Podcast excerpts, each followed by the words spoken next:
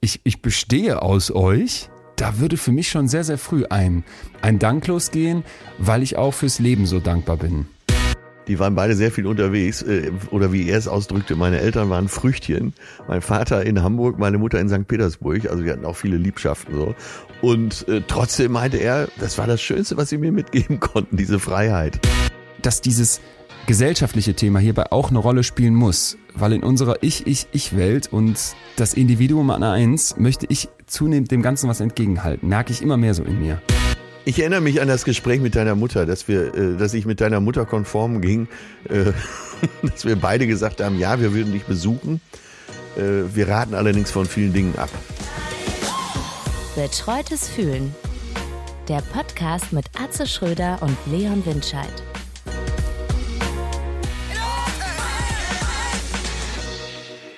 Na, Leon, guten Morgen. ich Morgen. grüße dich, du äh, Gottheit der Humanmedizin.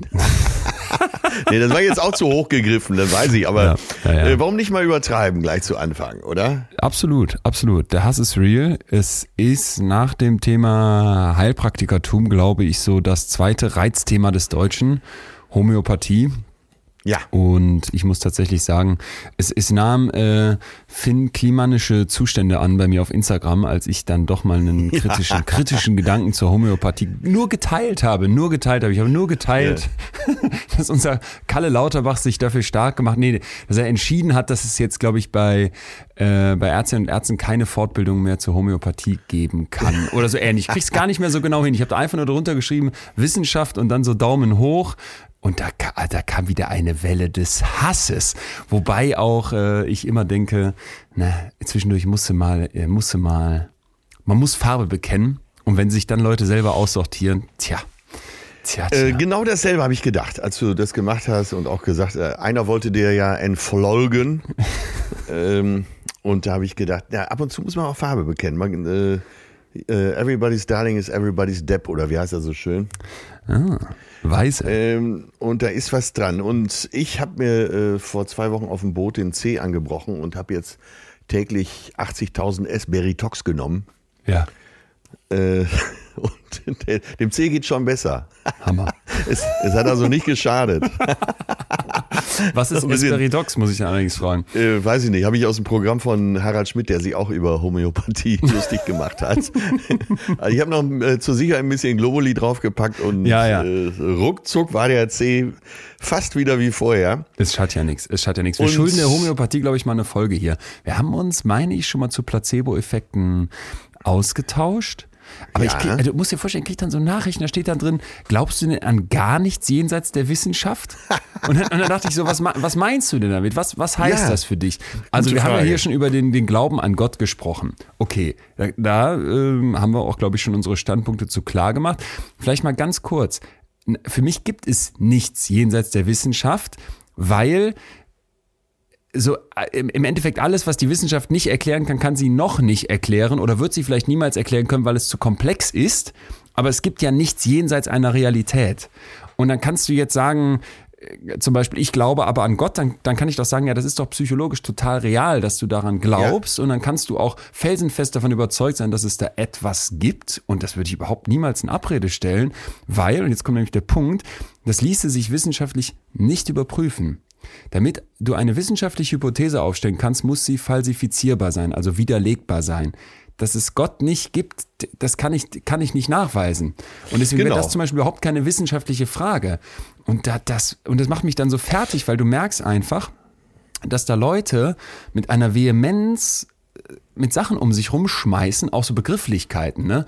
Ja, wie, Ja. aber Place- Placebo-Effekt wirkt doch und kennst du denn nicht die Studie? Und nur weil es keine Studien gibt, heißt doch noch lange nicht. Und du merkst so, es fehlt so einfach so eine ganz grundlegende Ausbildung Ja. zum Thema, äh, wie Wissenschaft funktioniert. Und jetzt kommt mein wichtiger Punkt dann vielleicht an der Stelle. Das würde ich dieser Ja. einzelnen Person überhaupt nicht vorwerfen. Das werfe ich eher unserem System vor. Äh, guter Ansatz, guter Ansatz. Wenn man, wenn Raum gelassen wird, ja klar. Es geht ja eben nicht darum, äh, da zu argumentieren, sondern es geht ja um die Grundlagen. Was ist Wissenschaft?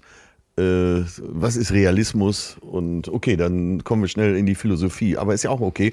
Ich habe dir ein Filmchen zugeschickt, äh, wo es, ich glaube, das ist eine amerikanische Comedy-Truppe, die äh, so einen Notfall im Krankenhaus mit homöopathischen Mitteln halt behandeln wollte. Ja. Hast du den gesehen? Mit großer Freude und viel gelacht. Vor allem am Ende, als es dann um die, die teure Rechnung ging, die den Leuten geschickt werden sollte. Ja, und der, der Arzt, der junge Arzt, der dann in der Kneipe sitzt und sich Vorwürfe macht, weil er es nicht geschafft hat, mit, mit an homöopathischen Mitteln den Patienten da beim äh, Herzinfarkt zu behandeln. Naja, eine nahe Verwandte hat mir das geschickt, die auch Ärztin ist und ähnlich wie du, ähm, man bei ihr nur auf den homöopathischen Knopf drücken muss und dann geht die mhm. durch die Decke.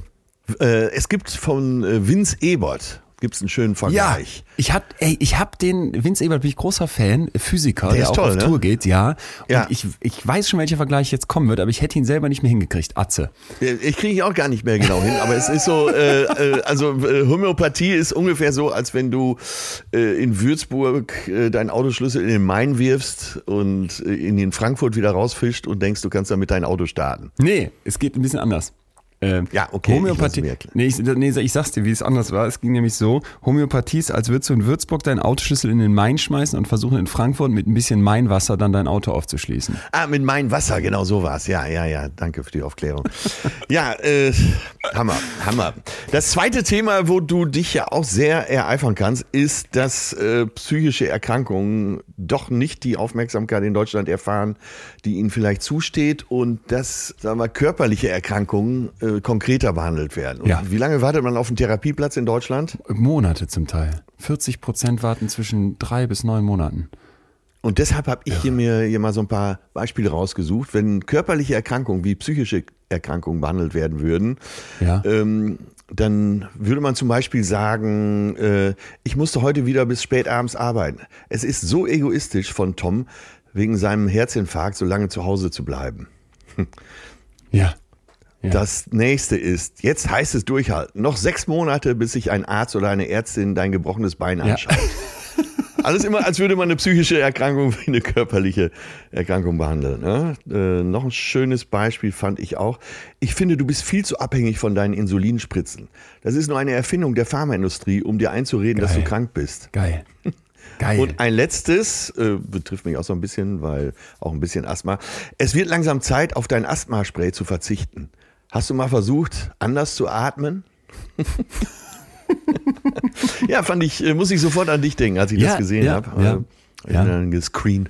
Weißt du, äh, weißt du, warum das äh, schön ist? Weil ich in Vorbereitung einer Folge, die es hier bald geben wird, nämlich zum Thema psychische Versorgungslage in Deutschland, mit ja. Professor Dr. Arno Deister gesprochen habe. Das ist so einer der Head-Offs der großen Psychologieverbände in Deutschland. Und ich habe mit dem ganz kritisch auch dieses Thema Heilpraktikertum besprochen und ja. Coaching und so weiter. Und du weißt, dass ich da auch sehr kritische, kritische Positionen einnehme oder sehr klare Positionen einnehme. Und das war deswegen unglaublich interessant, weil ich kurz das Gefühl hatte, hier könnte ich doch vielleicht jetzt die Hand ausstrecken gegen alle, ja. die jetzt rumpoltern, aber Homöopathie und so weiter. Also liebe Homöopathie-Fans, folgender Vorschlag. Professor Arno Deister sagt mir, ja, aber Herr Winscheid, Sie müssen berücksichtigen, in diesem System, das wir haben, wo du monatelang auf einen Therapieplatz ja, wartest, ja, wo genau. das so schambehaftet ist, da ist es ganz natürlich, dass so ein Schmarren aufkommt wie Heilpraktiker. Und da ist es ganz natürlich, dass irgendwelche Coachinnen dir viel zu teuren Scheiß verkaufen können, weil die Leute nach Strohhalmen okay. greifen.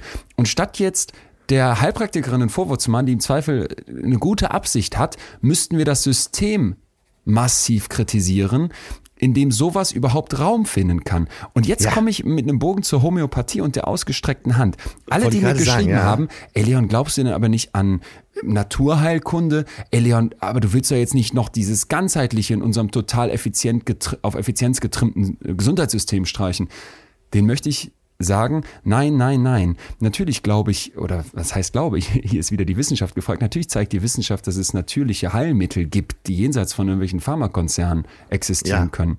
Natürlich zeigt auch die Wissenschaft, dass das ganz essentiell ist, dass psychische Aspekte bei Problemen und das geht bei Rückenschmerzen los und kann bei Krebs aufhören, berücksichtigt werden, ne? dass ich ja, ja und gerade du bist ja ein, ein, ein Verfechter der Ganzheitlichkeit, genau, oder nicht? Genau, dass ja. ich in Anführungsstrichen Zeit für dich habe, dass ich dich jetzt als Arzt nicht in den Arm nehme, aber dich vielleicht gefühlt in den Arm nehme, ne? die dir eine Verbundenheit ausdrücke, mal zuhöre, dich auch als Person ganzheitlich begreife.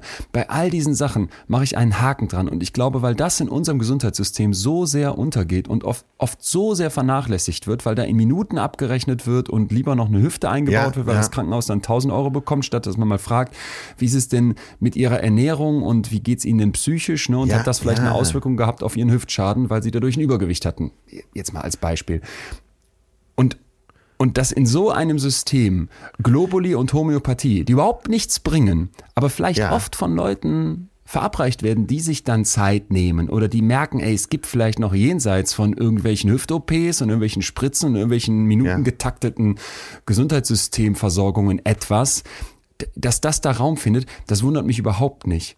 Und, und ja, du hast ja gerade schon gesagt, ja. äh, dass es Raum findet. Und dieser Raum ist ja vorher entstanden, weil ein Vakuum genau, entstanden ist, weil genau. die, äh, unser Gesundheitssystem genau. eben dieses Vakuum erzeugt. Ja, ganz genau. Äh, da passt es ja gut zusammen. Und du hast ja auch äh, gerade wunderschön diese beiden Themen miteinander verbunden. Einmal äh, psychische Erkrankungen, dann, dass es keine Zeit mehr gibt in unserem Gesundheitssystem und das Vakuum entsteht, äh, dass sich andere Sachen Raum nehmen können. Ja, sehr gut. So, ne? Müssen, sollten wir wirklich. Äh, das machen wir. Es, es, es brennt das fast auf den Nägeln, das zu machen. Ist hier auf der Liste notiert. Das ist hier auf ich der möchte, Liste notiert. Äh, das, um, um das abzuschließen, um es noch verrückter zu machen, äh, möchte ich, ich habe Jörg Bernardi bei Loffi gehört im Podcast äh, Das Ziel ist im Weg und heute Abend treffe ich Jörg auch wieder. Wir müssen ihn auch wirklich mal einladen. Ja. Die erste, die erste Aussage bei ihm zum Stoizismus war, äh, und ich möchte da nicht weiter drauf eingehen, das machen wir mit ihm zusammen mal, aber das habe ich mir sofort gemerkt und das, äh, den, äh, diesen ersten Leitsatz des Stoizismus fand ich so gut. Das Absurde ist elementar und somit unsere erste Wahrheit. Damit lasse ich euch jetzt ja. alle mal alleine. Folge Gut, dass ich Jörg heute Abend treffe. Und brauche eine halbe Stunde, um drauf rumzukauen. Wahnsinn. Bist du damit einverstanden, dass wir ihn äh, demnächst mal hier haben? Ja, ja, ja, war ich aber auch schon, bin ich, bin ich und war ich und werde ja. ich immer sein. Er war schon bei mir bei WeMind im Club und das war total schön und total spannend. Also äh, vieles bei uns jetzt schon auf der To-Do-Liste, aber wir sind ja hier nicht nur, um neue To-Dos aufzureißen. Ja, aber warte, ganz schnell eben noch äh, liebe Grüße von Eva Sepeschi, die ich am Samstag ah. in Frankfurt getroffen habe. Ah. Und äh, sie hat mich da in meinem Programm besucht mit Tochter und äh, ihrem Schwiegersohn. Ja. Und Eva ist 89 und wir sind beide vage, wie sie feststellte. Weil die hat einen Tag später, nee, zwei Tage später Geburtstag als ich. Die wird Ende September 90. Ja. Und jetzt kommt's, da denkst du doch, ja, eine 90-Jährige, so die guckt sich den ersten Teil der Show an. Habe ich auch noch gesagt, wenn ihr dann äh, verschwindet, ich sag schon mal Tschüss und so. Nee, also zweiter Teil, aber auch noch bei den Zugaben. Und ich hatte einen guten Blick zu Eva und auch Augenkontakt die ganze Zeit. Und die hat Tränen gelacht und hat sich amüsiert. Und ey, was eine, also neben allem anderen, was wir von ihr wissen, was ein toller, charismatischer, humorvoller Mensch mit einem großen Herzen, oder? Auch als du die Szene hast, wo beim Tatort gucken vom Sofa er oder sie, ich weiß nicht mehr, mit dem, mit dem, mit dem Fuß anfängt, so ein bisschen den Labrador zu befriedigen. Ja, ja. Ja, okay. äh, ja sie wusste sofort, worum es geht, ja. das habe ich gesehen.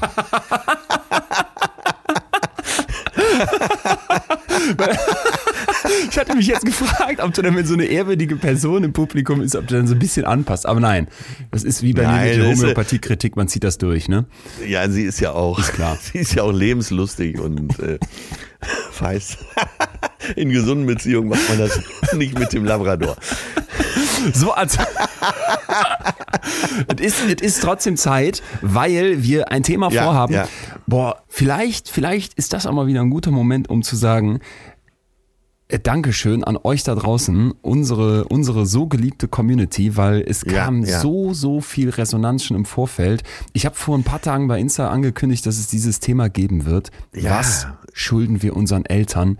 Boah, und das ist, mein Postfach ist explodiert von Leuten, die geschrieben haben, oh bitte, bitte macht das und ich habe damit so ein Thema und das beschäftigt mich so sehr. Und mein Umfeld ist äh, explodiert, ey, weil ja, ich es übers Wochenende äh, hier und da angeschnitten habe. Und zu dem Thema hat jeder eine Meinung. Das genau, ist der Hammer. Genau, genau, genau. Und ähm, da glaube ich, ist einfach ein Druck auf dem Kessel, weil wir ja alle als irgendwessen Kind geboren werden also verpflichtend Eltern haben. Und ich glaube, dass eine auch eine Sprengkraft darstellt in einer Welt, müssen wir nachher darüber Ja, reden, wo so dieses, dieses, ich ordne mich irgendeinem System unter, ne, sei das Ja. katholische Kirche, sei das meine Dorfgemeinschaft, sei das meine Familie, so, so out ist, so in Frage gestellt wird und gleichzeitig aber eigentlich immer da war, dass ich da ganz, ganz, ganz viel Sprengkraft drin sehe. Also wenn du bereit wärst, von mir aus könnten wir Ich bin voll total bereit. Sehr schön. Und äh, stell mir die Frage, dann kann ich dir direkt beantworten. Also, was schulden wir unseren Eltern? Sollen wir die öfter besuchen oder zumindest, das ist ja auch, finde ich, dann so ein Trick, mal, mal öfters mal anrufen, sich selber melden? Muss ich, muss ich immer Rücksicht nehmen, wenn dann Vater anfängt mit irgendwelchen Schwurbeltheorien oder Mutter doch mal wieder was Rassistisches sagt und du denkst, oh, aber um des lieben Friedens willen sage ich das jetzt nicht, ne? Muss Ja. ich irgendwie, muss ich irgendwie respektieren, dass meine Eltern vielleicht keinen Bock haben, jetzt ins Altenheim zu gehen, obwohl es da überhaupt nicht mehr läuft, ne? Äh, Ich finde, Ja. es gibt da so ganz, ganz viele Punkte, wo du auch im Laufe deines Lebens merkst, wenn du so flügge wirst und so das Elternhaus verlässt und es nicht mehr so Ja. heißt, solange du hier deine Füße unter meinen Tisch stellst, kommen ja, Differenzen auf. Und deswegen Aber da haben wir es ja schon. Da haben wir es ja schon. Ja. Solange du deine Füße unter meinen Tisch stellst, äh, da wird ja ein gläubiger Schuldnerverhältnis aufgebaut. Und wenn, wenn wir eine Minute Zeit hätten für dieses Thema, was wir ja Gott sei Dank äh, nicht haben, sondern viel mehr, und du würdest mich fragen, äh, was schulden Kinder ihren Eltern, würde ich einfach sagen, nichts. Nächste Frage. So, da wir aber äh, da, ähm, naja, umfangreicher darauf eingehen, also wenn du äh, dieses Verhältnis Eltern-Kinder äh, ökonomisierst, ja. äh, was ich gerade schon sagte, Gläubiger-Schuldner-Verhältnis, dann muss man einfach sagen, die Eltern bringen doch keinen Schuldner zur Welt. Außerdem, du weißt ja auch gar nicht davon, dass du geboren wirst. Äh, Das war ja nicht deine Idee.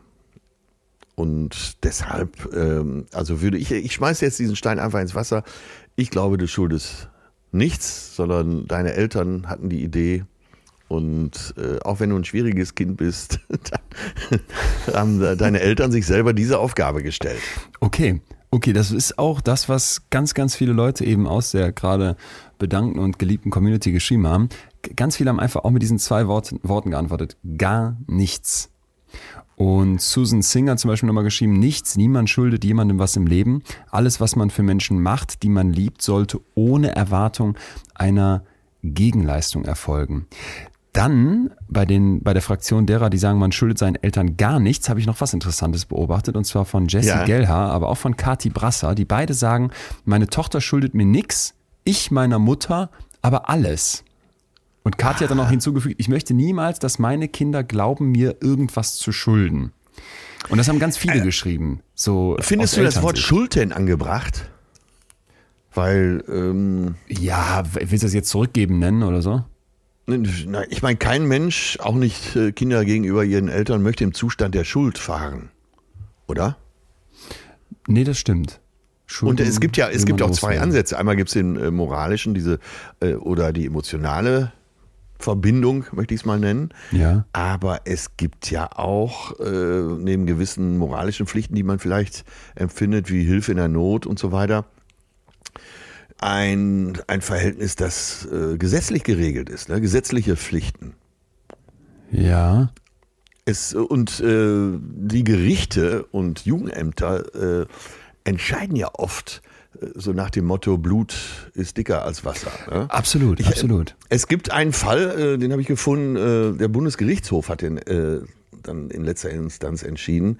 Äh, ein Sohn wurde zur Pflegeheimzahlung für seinen Vater verpflichtet, obwohl sein Vater gegen den Willen seines Sohnes schon mit 18 Jahren den Kontakt mit ihm abbrach, ihn enterbte und Versuche des Sohnes, neue Kontakte zu knüpfen, wurden vom Vater immer wieder abgelehnt.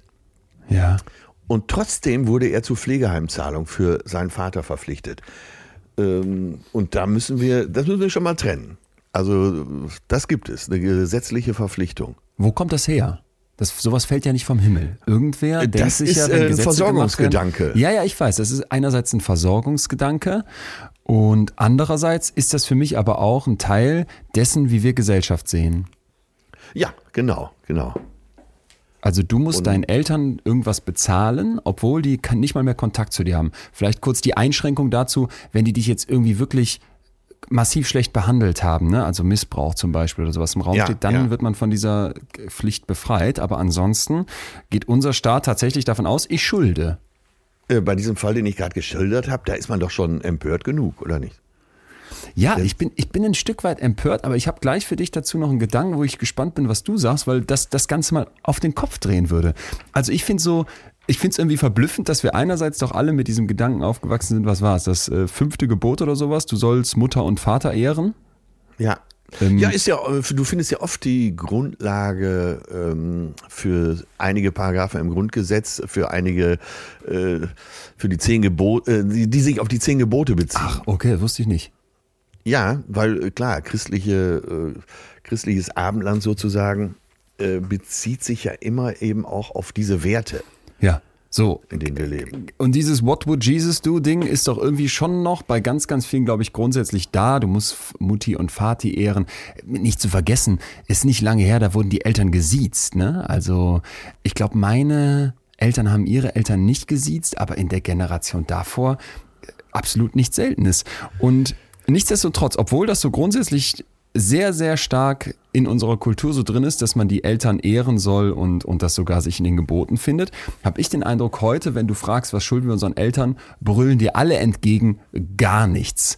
Und da gibt es auch eine Philosophin, Barbara Bleisch, die das Ethikzentrum an der Universität Ja, Zürich lange Jahre geleitet hat und die sagt auch, wir schulden unseren Eltern überhaupt nichts. Und ich glaube, wenn man sich das jetzt so anhört, das ist erstmal total, total schön und beruhigt einen ja auch, weil man sich eben von dieser Schuld befreit. Und dann erinnere ich mich Ja. an ein Gespräch mit einem lieben Psychiater, der mir erzählt hat, ja, Leon, natürlich schulden wir den Eltern nichts und das ist auch immer das, was wir den Leuten in der Therapie vermitteln. Aber wenn wir ganz ehrlich sind, merken ganz viele Menschen eben doch irgendwas auf dieser Gefühlsebene. Und deswegen finde ich das Thema hier auch in, in unserem kleinen Gefühlspodcast so passend. Schulden wir doch was. Wir, es passt nicht ganz zu unserem Gefühl zu brüllen, wir schulden nichts. Und außer diese Vehemenz, mit der mir das entgegenschwappte da in der Insta-Community, ich schulde meinen Eltern gar nichts, hat mir schon gezeigt, ey, Moment mal, das scheint für viele wirklich so ein krasses Thema zu sein, dass sie das explizit und ganz laut betonen möchten, dass sie ihren Eltern nichts schulden. Ja, aber emotional ist ja sicher dann nochmal ein anderes Thema, ob wir äh, das fühlen, eine gewisse Schuld für die Erziehung oder für die Überfürsorge, die wir vielleicht Genau. genossen haben. Genau. Aber fangen wir mal ganz vorne an. Ich meine, unstrittig ist ja, dass das neugeborene Kind äh, mit dieser Idee, auf die Welt zu kommen, erstmal nichts zu tun hatte, oder? Ja. Und äh, kein Kind hat selber entschieden, auf die Welt zu kommen. Das Ja. ist, äh, kann man drehen und wenden, wie man will, das bleibt so, ne? Ja, und äh, also das neugeborenes Kind, wenn wir jetzt mal so auf den Zeitstrahl gehen, kann ja seinen Eltern noch nicht viel schulden. Nee, klar. Ist jetzt, Ja. ist jetzt da, die Eltern haben sich dafür entschieden, die Eltern haben eine Entscheidung getroffen, nicht das Kind. So. Ja. Jetzt fängt das Kind an, von diesen Eltern gepflegt, geliebt, ausgestattet zu werden mit Erziehung, mit Schulsachen, mit Essen, mit dann vielleicht Ja. irgendwann der ersten Studiebude, wie es bei mir der Fall war, immer mit so einem sicheren Hafen, mit dem Auslandsaufenthalt und so weiter. Das, das habe ich Ja. alles von meinen Eltern bekommen. Das heißt, ich würde heute sagen, definitiv schuldig meinen Eltern was. Und das sehe ich überhaupt Ja, nicht aber, als aber so wo, sieht, äh, wo siehst du ethisch die Stufe? Ab wann beginnst? Also du bist geboren, die Ach so. Nabelschnur ist zerschnitten Ja, und du würdest ja, wenn deine Eltern, deine Mutter vor allen Dingen sich nicht um dich kümmert, würdest du ja sterben. ja genau. Wenn- Genau. So. Und, und für mich, also ich weiß jetzt nicht genau, das ist, glaube ich, eine sehr, sehr persönliche Frage, aber für mich ist so ein bisschen dieses, ich bin jetzt hier und ich bin, ja, ich würde sagen, dank euch hier, ich, ich bestehe aus euch, Ja. da würde für mich schon sehr, sehr früh ein, ein Dank losgehen, weil ich auch fürs Leben so dankbar bin. Ja, Das, ja. das würde ich schon sagen, auch vielleicht auch in dem Moment des, des Nabelschnurtrends, vielleicht aber auch schon vorher, dass meine Mutter, während sie mit mir schwanger war, keinen Alkohol getrunken hat, aufgehört hat zu rauchen, dass die sich gesund ernährt hat und all sowas.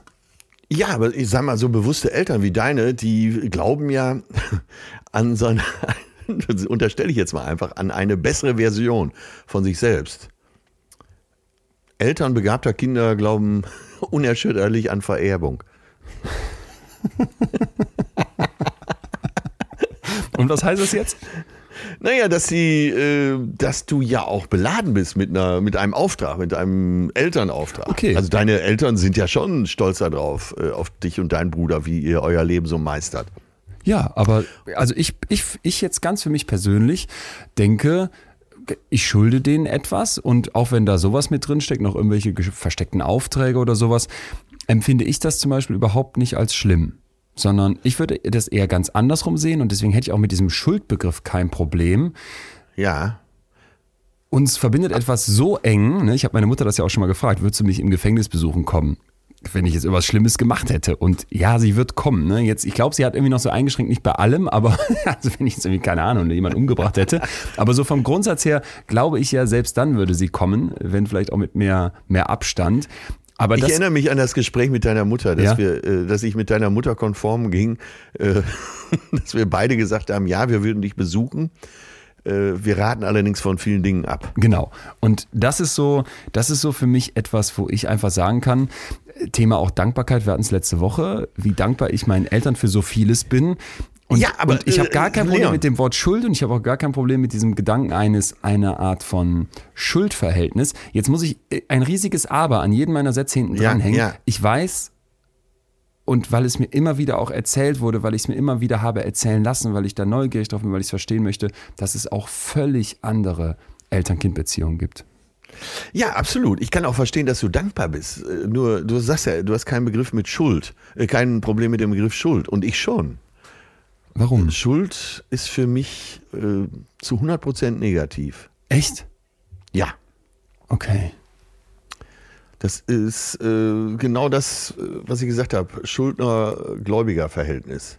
Ja, aber dann, ja, okay, dann hängen wir uns an dem Wort auf. Für mich ist das eher eine wirkliche. Also Dankbarkeit kann ich 100% ja, mitgehen. aber für mich ist das eher eine Verbindlichkeit, eine, Ja, eine okay, zwingende gut. Verbindlichkeit, die vielleicht tatsächlich sowas hat wie so ein Schuldverhältnis, obwohl das nicht so ist, wie du unterschreibst bei der Bank, dass die dir 10.000 Euro leihen, damit du dir eine Karre kaufen kannst. Überhaupt nicht, sondern es Ja. ist eigentlich eher ein, ein ja auch irgendwie unausgesprochener Vertrag. Es ist so eine, es ist so eine grundsätzliche Verbindung. Weißt du, ich denke immer, diese, diese ursprüngliche Idee von der Rentenversicherung, Ja. da ist eine Generation, die jetzt arbeitet und eine andere, die in Rente geht. Das sind dann nämlich die Eltern und dann irgendwann kommt eine neue Generation.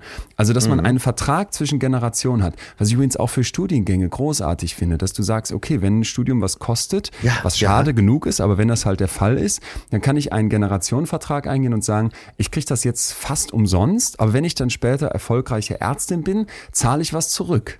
Damit dann Ja, wieder ja. jemand das jetzt umsonst kriegen kann. Und das finde ich, Das ist, kann ich ist was- 100% ist was total- ist was total Schönes. Und ich finde Aber, auch, ja. aber da müssen wir gleich mal zu kommen, weil ich wollte es jetzt erstmal einmal kurz viel, viel krasser machen als das, was ich erlebt habe, um zu zeigen, dieses. Gefühl, den Eltern was zu schulden, das steckt in ganz, ganz vielen Köpfen. Aber das machen wir sofort. Erst noch kurz der Gedanke zu Ende. Dass dieses gesellschaftliche Thema hierbei auch eine Rolle spielen muss, weil in unserer Ich-Ich-Ich-Welt Total, und total. das Individuum an eins möchte ich zunehmend dem Ganzen was entgegenhalten. Merke ich immer mehr so in mir. äh, gesellschaftlich von mir aus auch unbestritten. Laut Statistischem Bundesamt kostet ein Kind bis zum 18. Lebensjahr 186.000 Weil- Euro. Weißt du, wie oft mir meine Eltern das vorgerechnet haben? ja, Kinder, aber du müsstest doch, kostet? äh, nach unserem Gespräch müsstest du doch gleich deinen Eltern erstmal 146.000 Euro überweisen, oder nicht? Ja gut, gut, da du du du hängst dich jetzt glaube ich daran auf, dass ich so sage, ich finde diesen Schuldbegriff okay und ich finde auch diese Art von ich schulde denen was akzeptabel. Ja. Aber müssen das Euros sein? Muss das so niederschreibbar sein? Nee, über, für mich aus meiner Sicht überhaupt nicht, sondern das das kann auch sowas sein wie Zeit, eine Beziehung zum Beispiel zu haben, füreinander da zu sein, sich, sich zuzuhören, weil ich hatte zum Beispiel immer das Gefühl, meine Eltern haben mir immer alles beigebracht. Wenn ich irgendwie als Kind Ja, eine Frage ja. hatte und später auch als Teenie und gerade das war für mich eigentlich das Spannendste, wenn ich so St- Studi dann irgendwann war und so moralischen Kompass brauchte oder bei Sachen unsicher war, ich habe meine Eltern angerufen. Und die, Ja. und die standen mit Rat und Tat zur Seite. Und jetzt merke ich, wo die so langsam in dieses Rennenalter kommen, und das habe ich Ja. auch schon mit denen letztens besprochen, gibt es immer mehr Momente, wo ich denen mit, mit irgendwie Rat und Tat zur Seite stehen kann. Weil ich Ja. bei bestimmten Sachen vielleicht mehr up to date bin, weil ich bei bestimmten Sachen, vielleicht vor allem wenn es um Technik geht, ey, jeder von uns muss doch an Weihnachten immer bei Mutter irgendwie einen DVD-Player programmieren oder einen neuen Tablet-Reader installieren oder zeigen, wie man eine PDF-Datei ausdruckt. Und das sind so Kleinigkeiten, aber das kannst du ja jetzt nicht in 100 140.000 Euro umrechnen und das ist für mich auch ein Teil der Schuld. Ja, sehr gut gekontert, weil ich gehöre zu denen, die Weihnachten immer Hilfe erfahren. Ja, siehste, siehste. Und das, und das Das ist doch so ein bisschen, sagen. das ist so ein bisschen der Generationenvertrag. Ja, und das, und das trotzdem. in der Familie. Also ich, ich tue mich deswegen schwer zu sagen, wir schulden unseren Eltern gar nichts aus zwei Gründen. Einmal das gesellschaftliche, würde ich gleich gern was Ja. zu sagen, und dann das Ja. psychologische, nämlich dass ganz, ganz viele Leute das völlig anders fühlen. Und da möchte ich dir, dir die Geschichte Ja, von okay, Andreas, okay, okay. Andreas Marquardt erzählen. Der Ja. ist vielen besser bekannt als Karate Andy und der war jahrelang Zuhälter in Berlin und wirklich einer der, der brutalsten Geldeintreiber, die du dir überhaupt vorstellen kannst. Der hatte die Methode Gewalt und psychischer Druck. Und der hat dann, Ja. ich, wenn ich mich richtig erinnere, Finger abgeschnitten, wenn es um Geld ging. Der hat wirklich äh, brachialst und, und au- auf eine perverse Art Frauen ausgenutzt. Also in Hochzeiten hatte der zehn Frauen, die für den jeden Tag an, anschaffen müssen. Die mussten Ja, Kohle ja. bei dem abliefern, der hat die unterdrückt und so weiter. Und ich habe den interviewt für In extremen Köpfen. Und irgendwann in diesem Gespräch, als er das all das so aufgezählt hat und du dachtest, vor dir sitzt ein Monster, ging es ums Warum. Wieso bist du so? Ah, okay. Und, ja. dann, und dann fing der an zu erzählen.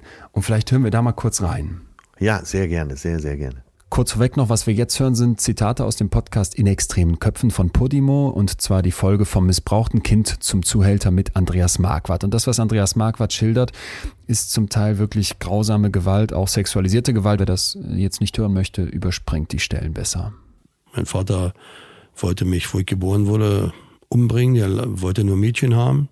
Der hat mich mit einem Dreivierteljahr, da waren meine Eltern noch zusammen, auf dem Balkon gestiegen im Neukölln auf, und hat mich mit Wasser übergossen. Ich sollte sterben.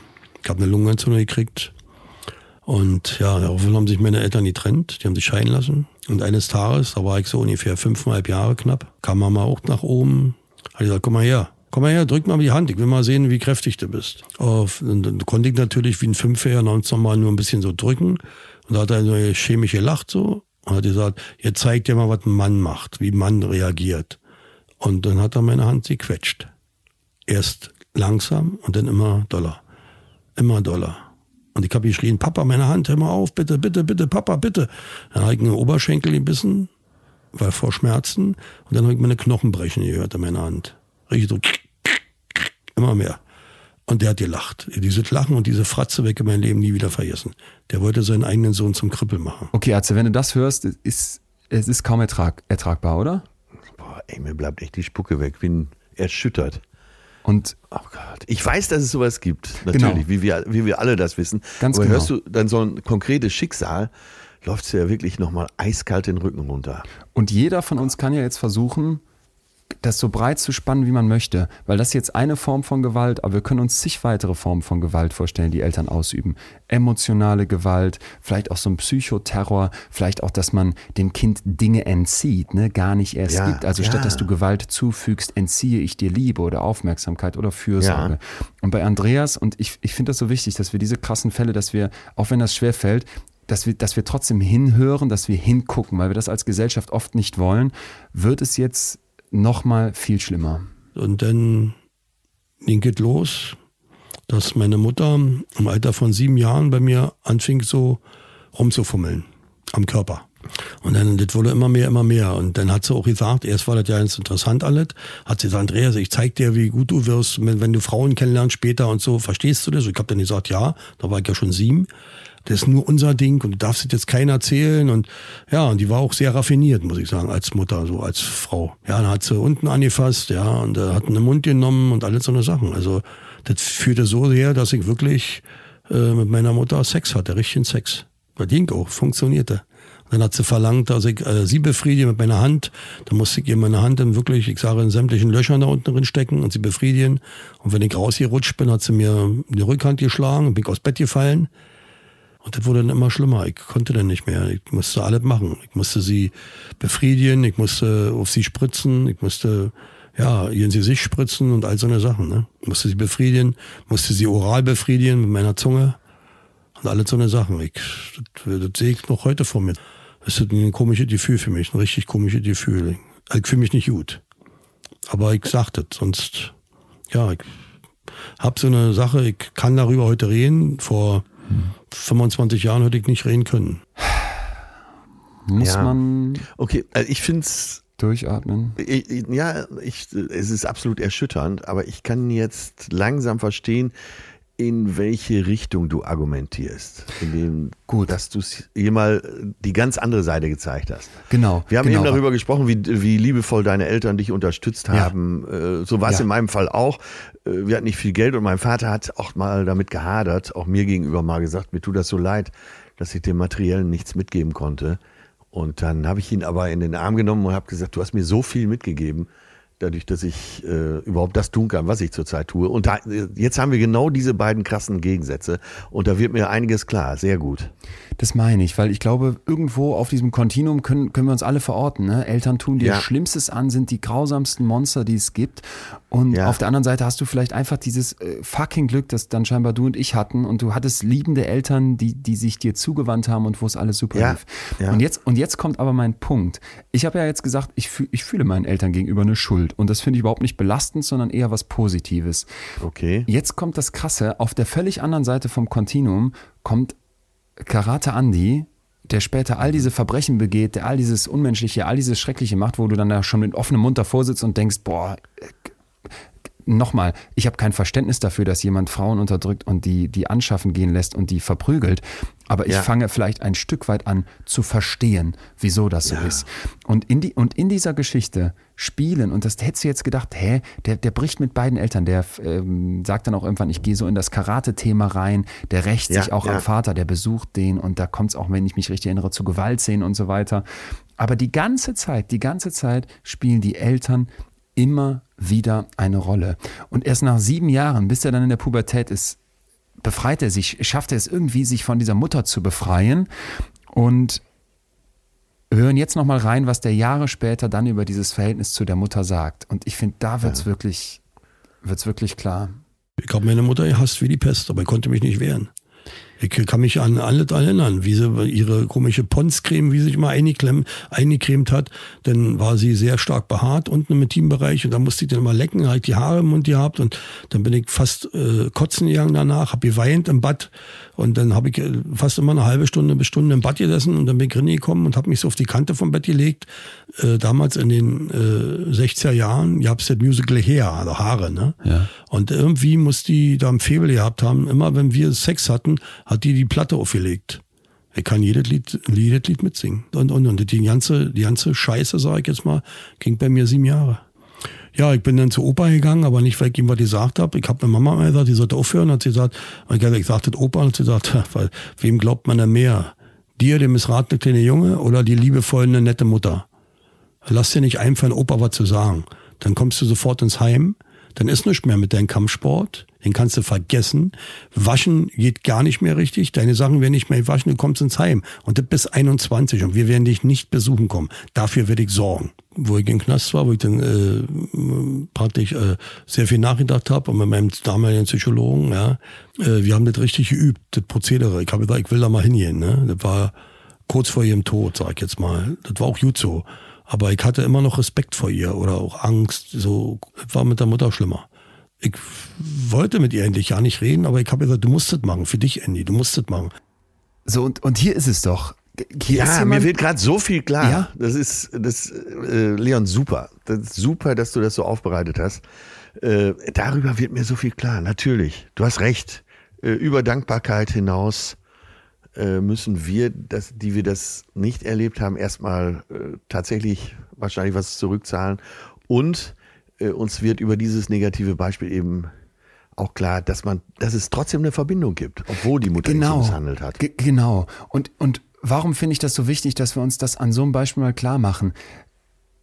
Weil ich glaube, wir dadurch erst begreifen können, wie sehr äh, Menschen darunter leiden können, dass sie das, Achtung, Gefühl haben, ihren Eltern was zu schulden.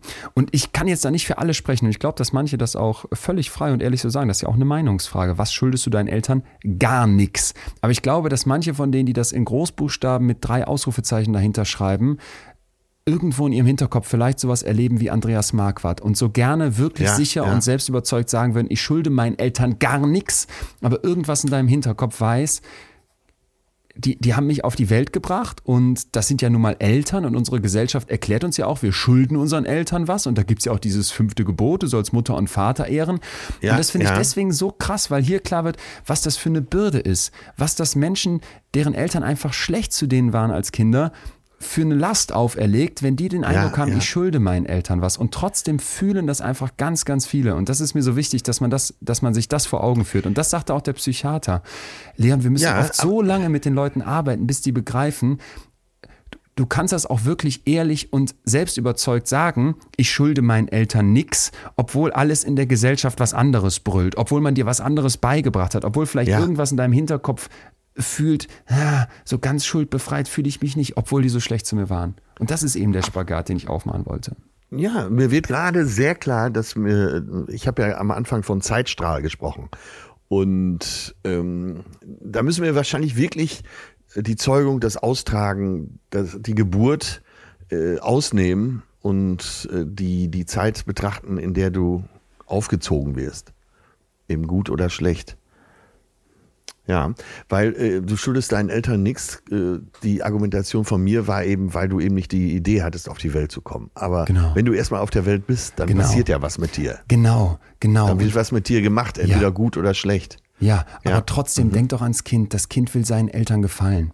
Da, da Ja. missbraucht eine Mutter ihren Sohn und der sagt danach, ich fühle mich schuldig als Kind. Ich habe das Ja. Gefühl, ich muss der gefallen. Dieses, diese Abhängigkeit von diesen Menschen, die da dein, eigentlich für dein Wohl sorgen sollen und das so oft nicht machen, die, die ist so hoch, dass irgendwas sich in deinen Kopf einpflanzt und dir dieses Schuldgefühl ein Leben lang mitgibt. Und jetzt müssen wir dich laut anbrüllen und du dich vielleicht auch selber und dir sagen, ey, ich schulde meinen Eltern aber nix, ne? Und das muss man sich auch so, muss man sich einschärfen und vielleicht auch antrainieren als Sichtweise, wenn man denn da so schlecht behandelt wurde.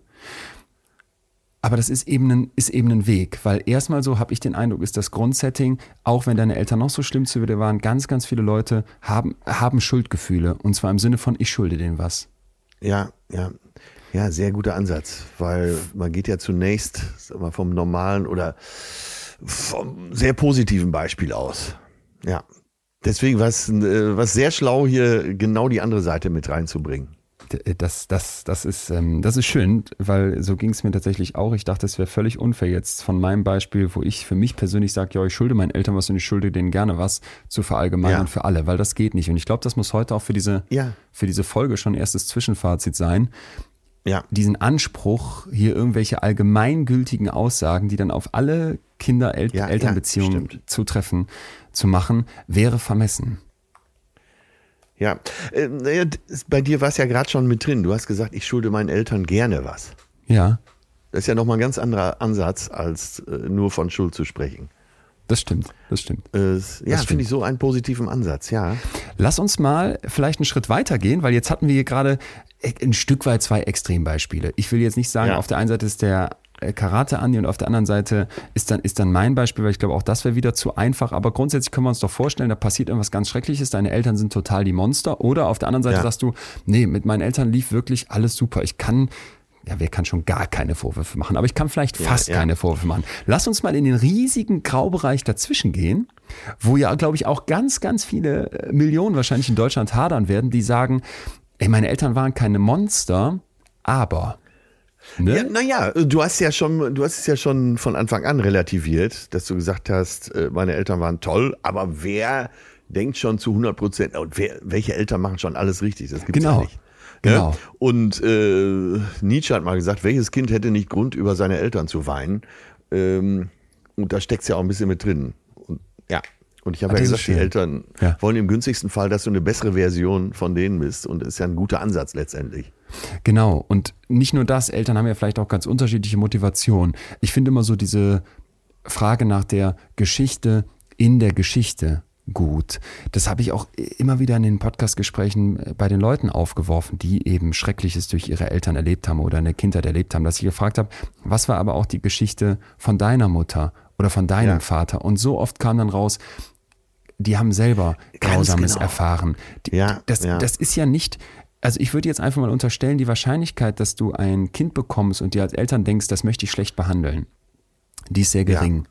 Ne, das mag es mal geben in ganz krassen Fällen, weil ich mittlerweile einfach auch weiß, wir müssen uns alles vorstellen können, aber bleiben wir mal im, im großen Normbereich. Dann werden die meisten Eltern da sitzen und denken, ich möchte das Beste für dieses Kind. Und ja. in diesem Bestreben machst du als Eltern ganz viel falsch. Ne? Du bringst dem Kinder, du bringst dem Kind irgendwie bei, dass es, dass es Leistung liefern muss. Du bringst dem Kind bei, dass es sich gegen andere durchsetzen soll. Und wenn du es mal ganz andersrum machst und sagst deinem Kind auch alles laissez-faire und du musst hier keine guten Noten liefern, dann sitzt das vielleicht nachher da und ist total lost und äh, zieht die Sachen nicht durch. Also du kannst unglaublich viele Fehler machen. Und ja, ich glaube, das also, ist auch äh, etwas, was man sich auch vor Augen führen muss. Eltern, die ja, du hast Fehler ja gesagt, machen, du hast äh, sehr großen Respekt davor, Vater ja. zu werden. Ja, genau. Und ein Kind zu haben. Und äh, das sind ja nun mal Millionen von Parametern, die da mitspielen. Ne? Genau. Ähm, ja. Und ähm, auch passend zu dem, was du gerade gesagt hast, bei meinem Vater war es ja so, der kam aus einer sehr brutalen Familie, äh, war dann noch im Krieg und hat ja bewusst diese Tür hinter sich zugemacht und hat gesagt, ganz bewusst für sich entschieden, meine Kinder werden mit sehr viel Liebe aufwachsen. Ja. Und äh, dafür, klar, wenn ich das so sage, verspüre ich ja schon die Dankbarkeit ihm gegenüber. Genau, aber da hat dein Vater ja etwas geschaffen, was vielleicht nicht jeder hinkriegt, ne? So, die ja. Eltern sind ja zwingend eine Generation älter als du und da gab es ja irgendwie was in deren Welt, in deren Geschichte, was auch an Werten existierte, an Ängsten, an Dingen, die nicht ausgesprochen werden durften, an Vorstellungen. Alles in den Kindern ja, drin, ja. Alles in den Kindern drin und wir hatten das ja hier bei der Folge, wo wir mal diese Nazi, Nazi, ähm, Elternratgeber uns angeguckt haben, ne? So, ja, ja, äh, ja. Der, Junge muss hart sein und du begegnest dem Kind nicht mit Damit ist mein Liebe. Vater ja aufgewachsen. Damit genau sind ganz, ganz Ideologie. viele Eltern in Deutschland aufgewachsen. Und natürlich steckt das in denen drin und jetzt kommst du und merkst, ich bin in einer anderen Zeit. Heute hat man einen völlig anderen Blick auf die Dinge. Zum Glück. Einen anderen Blick auf Homosexualität, einen anderen Blick auf Körper, einen anderen Blick auf vielleicht Umwelt, einen anderen Blick auf Menschen aus anderen Ländern und so weiter und sitzt jetzt da und merkst, ey, unsere Werte clashen aneinander. Die, die, die, ja. die, die hauen gegeneinander. Und ich denke, wenn du dir dann immer, immer wieder bewusst machst, diese Person macht dabei Fehler und diese Person verhält sich vielleicht arschig, diese Person, also meine Eltern, aber ja. eigentlich versucht sie hier irgendwie klarzukommen. Und eigentlich hat sie irgendwie mal das Bestreben gehabt, aus mir, aus mir vielleicht was Gutes zu machen, weil sie ist nicht in sich böse, diese Elternperson. Dann ja. wird die Schuldfrage einfach auch nochmal noch mal komplexer. Und dann finde ich, sitzt du nicht einfach so da ja, und sagst, genau. ich schulde meinen Eltern gar nichts, selbst wenn die nicht beim Kontinuum von ganz Monster bis zu super perfekt kurz vor perfekt waren. Äh, absolut. Äh, also ist ja auch unstrittig, dass eben das Kaleidoskop der Elternschaft so breit und so bunt ist, äh, das kann man ja gar nicht überblicken. Und ist ja auch gut so. Ich, fast wäre ich jetzt wieder mit Karl Lagerfeld gekommen. der konnte ja wirklich machen, was er wollte zu Hause. Ne?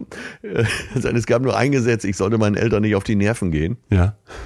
Die waren beide sehr viel unterwegs. Äh, oder wie er es ausdrückte, meine Eltern waren Früchtchen. Mein Vater in Hamburg, meine Mutter in St. Petersburg. Also wir hatten auch viele Liebschaften so.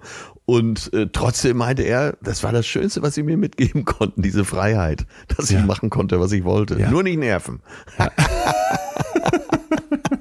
Ja, guck. Mit Erziehung guck. wurde ich nie belästigt, hat er mal bei Lanz gesagt. Das ist doch das schöne Zitat. Ich habe es auf dem Unterarm tätowiert.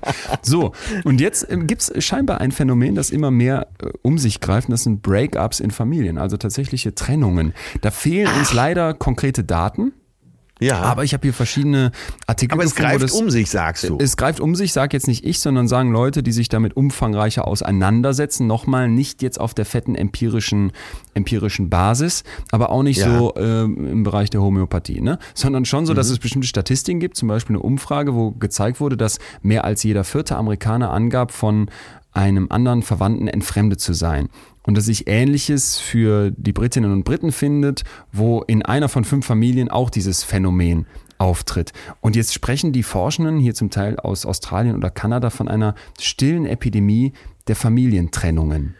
Ach. warum? Von einer Epidemie? Ja, jetzt, ne, gut, kannst dir auch vorstellen, wie solche Artikel geschrieben werden, die wollen ja auch Ja, immer nein, einen nein, okay, raushauen, aber, äh, eine Tendenz ist, scheint ja erkennbar zu sein. Grundsätzlich finde ich, wenn ich mich jetzt so umgucke in meinem Bekanntenkreis, Achtung, ähm, anekdotische Evidenz, ich nehme nur kleine Einzelfälle, dass ich das Ja. schon aber so erlebe, dass ich schon mitbekomme, dass Freundinnen und Freunde von mir, wo ich sagen würde, die Eltern waren schon eher so auf, auf, unserer, auf unserem Kontinuum Richtung Arschloch unterwegs, dass die sagen, okay, Breakup, ich, ich habe keinen Kontakt mehr zu euch. Oder Also schon so Fälle, wo du sagst, naja, kann ich verstehen. Absolut. Ah, natürlich, das kann ich total verstehen. Und Ja, das n- ist, äh, nein, es gibt ja vielleicht auch so Fälle, wo du sagst, ey, das kannst du nicht machen. Deine Eltern waren immer so lieb zu mir, äh, zu dir und ähm, also über die Fälle, die du erlebst, äh, sind dann so, dass du sagst, naja, kann ich nachvollziehen. Kann ich nachvollziehen. Vielleicht nicht bei allen, aber ich erstmal kriege ich das Ja. grundsätzlich immer wieder mal mit und habe so das Gefühl, aha, das trauen sich jetzt Leute. Und das ist ja ganz klar gegen dieses Gebot, du sollst Mutter und Vater ehren. Das ist ganz klar gegen die Vorstellung von unserem Rechtssystem, dass du deinen Ja. Eltern Geld schuldest, obwohl die allen Kontakt zu dir abgebrochen haben und Ja, vielleicht auch zu denen. Und Warum, warum? Mich interessiert immer das Warum. Und eine Idee ist eben, dass unser wachsendes Bewusstsein für psychische Gesundheit und damit eben auch für toxische oder für auch Ja, missbräuchliche Familienbeziehungen äh, zunimmt. Also wir gucken immer genauer hin. Glaubst du, mein Opa hätte mal das Wort toxische Beziehung benutzt? Never. Die gab es damals bestimmt in Hülle und Fülle, aber da hätte der Ja. nicht drüber nachgedacht. Ich würde auch unterstellen, mein Vater, als er so alt war wie ich, dieser Begriff, äh, den, den gab es damals einfach nicht. Das war nicht Teil des, Genau. des Alph Alphabets, mit dem die Leute sich unterhalten haben. Heute, jeder redet darüber. Es ist, oder ganz viele reden darüber. Es ist ein riesiges Thema. Und ich glaube so, dass dieser, dieser Schritt, ich beende jetzt hier eine Beziehung, die mir nicht gut tut, auch was total Wertvolles ist. Dass das großartig ist, dass das in Therapien erarbeitet wird, weil das ja auch ein Wollte Ausdruck von persönlichem hinaus. Wachstum ist ne? und eine Sicherheit. Wollte ich gerade darauf hinaus. Es gab doch zu Zeiten, wo du Abi gemacht hast, äh, wo du studiert hast, auch immer äh, die Freundinnen, Freunde, wo du das schon antizipiert hast. Wo du Ja. gedacht hast, äh, wenn die mal richtig flügge ist, Ja, dann, äh, dann, wird die, dann werden ihre Eltern nicht mehr viel von ihr hören. ja, total. Ja, Genau. ja, man ahnt es voraus. Jetzt gibt's ja aber einen Forschenden, der sich mit diesem Thema eben immer weiter auseinandersetzt und der sagt, Joshua Coleman heißt der, meine Vorhersage ist, dass es entweder schlimmer wird oder eher gleich bleibt mit diesem, mit dieser Pandemie des Leute machen Ja. in Beziehungen Schluss. Und jetzt kommt's. Er sagt dann weiter, Familienbeziehungen werden viel mehr auf dem Streben nach Glück und persönlichem Wachstum basieren und weniger auf der Betonung von Pflicht, Verpflichtung oder Verantwortung. Ja, Und das ist toll. Genau, ne? ja, ja, ja, natürlich. Äh, übersetzt, früher wollte man überleben, man wollte materiell auch irgendwie über die Runden kommen. Ja. Heutzutage geht es um Verwirklichung, um letztendlich auch Erlösung. Richtig, richtig. Und ich glaube, das passt eben auch wunderbar zu diesem Zeitgeist, den wir gerade erleben. Zum Glück, zum Glück setzen sich Leute mit toxischen Beziehungen auseinander. Zum Glück ist das Total, ein Begriff, ja. weil da muss sich was verändern und da muss was aufgebrochen werden und da ist ein Teil davon, dass wir darüber sprechen und ein Bewusstsein schaffen. Und jetzt kommt kein Aber, jetzt möchte ich nur einen Gedanken mit reingeben, der mich eben immer mehr umtreibt. Und da sind wir endlich auf dieser gesellschaftlichen Ebene, die für mich hier auch eine riesige Rolle spielt, weil wir überlegen uns ja nicht einfach so, dass wir unseren Eltern was schulden. So ein Andreas Marquardt erfindet das ja nicht, sondern er empfindet ja sicherlich auch eine Gesellschaft, ja nochmal, das fünfte Gebot, du sollst Mutter und Vater ehren, wo das jahrzehntelang so der Standard war. Und da finde ich, muss Ja. man immer auch versuchen, beide Seiten ein Stück weit zu sehen. Weil für mich hat dieses sich irgendwem ja unterordnen, beziehungsweise sich einem größeren Ganzen zuzuordnen, auch einen unglaublichen Wert. Das sagt jetzt das Kind, bei dem alles super lief mit den Eltern oder fast alles super lief, ne? Wo ich eine tolle Kindheit haben durfte und denen wirklich gerne was schulde und auch gerne dankbar bin. Aber gleichzeitig äh, auch den Eindruck habe, wenn ich jetzt mal in andere Bereiche gucke, wo es jetzt nicht um mich geht, sondern zum Beispiel äh, in die Gastfamilie in Frankreich, wo ich gelebt habe, ne? Ja, das war ja, auf dem ja. Land. So, äh, Trecker, schöne Bauernhöfe, äh, Felder, alles jetzt überhaupt nicht reich oder sowas. Ne? Nicht, dass du jetzt irgendwie so Grund, Großgrundbesitzer da vorstellst, sondern sehr, sehr bodenständige Verhältnisse. Und da gab es eben den Vater Jean-Paul, den ich, den ich unglaublich, unglaublich mag und unglaublich ins Herz geschlossen habe, auch für seinen Umgang mit seinen Eltern. weil der ist jede Mittagspause zu seinem Vater hingefahren und dann haben die einen Kaffee in der Küche sich warm gemacht und da diese französischen Ja. Biskuits reingesteckt. Ne? Die Mutter, Ja. die wohnte nicht weit weg, um die wurde sich gekümmert und das war so eine, so eine Selbstverständlichkeit, dass die Teil dieser Familie waren und ich weiß es nicht, haben wir nie drüber gesprochen, aber da ist bestimmt auch mal was schiefgegangen und das waren bestimmt auch nicht die perfekten Eltern, ja. aber es hatte so eine, es hatte so eine grundsätzliche Verbindung. Es war so ein, so ein Anker des Hals. Und ich hoffe, Ja, das klingt jetzt ja. nicht einfach nur so erzkonservativ oder nach dem Motto, ey, Leon hat hier nicht verstanden, dass es auch Familien gibt, wo es eben schrecklich läuft. Darum geht es mir gar nicht, sondern ich glaube, in dieser, in dieser Welt, wo es immer nur noch heißt, ich und das Individuum und mein Glück an eins und Familie egal und ich möchte keinem was schulden und was schulden wir uns- unseren Eltern? Gar nichts. Dass das vielen hilft und auch vielen gut tut, aber dass es eben auch eine Gegenseite gibt und für mich eben Familie und diese Zugehörigkeit einen Wert hat. Ja, absolut. Und das kann man aber nur wirklich dann auch für sich skalieren, wenn man die Negativbeispiele kennt. Ja. Das hat mir eben so die Augen geöffnet. Und ich Ja. habe so ein ganz besonderes Beispiel in meiner allernächsten Umgebung, meine Freundin, die äh, bekam vom Jugendamt den Rat und attestiert, und das Jugendamt hat das auch betrieben, als sie 15 war, glaube ich, dass sie unbedingt zu Hause raus muss, weil ihr Stiefvater äh, super toxisch ihr gegenüber war. Ja. Und du kennst sie ja, sie ist ja ein sehr fröhlicher Mensch und das war für sie damals die Lösung. Und was schuldet sie ihrem Stiefvater? Gar nichts. Gar nichts. Ne? Und äh, also Und du hast ja könntest eben jetzt auch Vater sagen, ne? Kurz, um wieder zu den Eltern zu kommen. Das ist ja egal, in Anführungsstrichen. Ja, ganz genau. Und ich will nur nochmal unterstreichen, wie gut ich eben fand, dass du so ein super negatives Beispiel gebracht hast. Und deswegen halte ich dies jetzt auch nochmal dagegen. Und gerade vor diesem Hintergrund wird ja vielleicht die positive Schuld, die man vielleicht empfindet, verständlich. Ah ja, ja. Ja, Ne? das stimmt. Das Ja. stimmt. Vielleicht, vielleicht ist das auch gerade ein, ein, super Punkt, um mal eine, eine kleine Zwischenbilanz zu ziehen, wo ich noch ein Beispiel dazugeben möchte, wo mir das auch nochmal so klar wurde. Du weißt um meine Iran-Reise. Und Ja. jetzt weiß ich die Stadt nicht mehr. Es war nicht Teheran, sondern ein bisschen weiter im Süden. Wie hieß sie nochmal? Isfahan? Isfahan, wollte Da ich war ein- sagen. ein Du warst auf jeden Fall in, in, in Isfahan, oder? Genau. Oder in Da der war- Nähe von ich. Isfahan. Da war ein, wie du ihn dir jetzt, wie du dir den traditionellsten Teppichverkäufer im Iran vorstellen könntest, war da ein Ja. Teppichverkäufer.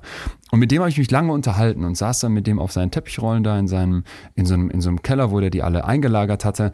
Und dann fing der an zu erzählen, Leon, ich habe auch viel in Europa gelebt, in der Schweiz Ja. und ich meine auch in Österreich. Und dann sagte der, ey, und was ist los mit euch? Eure alten Leute reden mit ihren Haustieren. Die reden mit Hunden und Katzen, während die auf der Parkbank sitzen. Bei uns hier ist das völlig anders. Dieser, diese familiäre, das familiäre Band, das hatte der als so einen, einen Wert dargestellt und als eine Verbindung.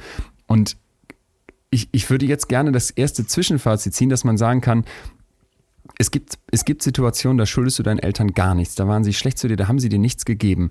Aber andersrum einfach daraus abzuleiten, vielleicht weil man sich dann leicht machen kann, ey, Moment mal, irgendwer hat doch gesagt, wir schulden unseren Eltern gar nichts. Dann dürfte ich, Leon, jetzt ja sagen, tja, Mama, Papa, ihr müsst jetzt ins Altenheim, ich kümmere mich nicht um euch und ich komme ja auch nicht mehr besuchen, weil ihr wart mal irgendwie, auch irgendwann mal wart ihr mal doof zu mir und ah, Ja, das ja. finde ich, wäre es sich zu leicht machen. Weil irgendwie dieses Ja, Füreinander ja. Dasein, auch wenn es schwierig wird, hat halt einen tierischen Wert. Aber da geht's eben auch um Verständnis. Und das ist, glaube ich, auch ein Punkt, den wir heute ganz besonders rausarbeiten müssen, äh, dass man Verständnis hat. Du hast ja eben gesagt, unsere Eltern haben auch was erlebt. Äh, Und wir müssen unser Verhältnis verstehen und verstehen, an welcher Stelle äh, empfinden wir eine Schuld, an welcher Stelle äh, haben wir vielleicht noch was zu kriegen. Die schlaue äh, Samira El-Wassil, Ja. äh, ich weiß nicht, ob du die kennst. Die ist, kenn ich. To- tolle gerade Journalistin. ausgezeichnet worden als Kulturjournalistin des Jahres. Die hat gerade einen interessanten, der kommt mir gerade so durch den Kopf, hat gerade einen interessanten Artikel im Spiegel gehabt über ihr Verhältnis zu ihrem Vater. Und Mhm. dass äh, ihr Vater sie nie so richtig versteht, dass sie das Gefühl hat, ihr Vater versteht sie nie so richtig. Aber, sagt sie, ich verstehe ihn auch nicht zu 100 Prozent. Ja.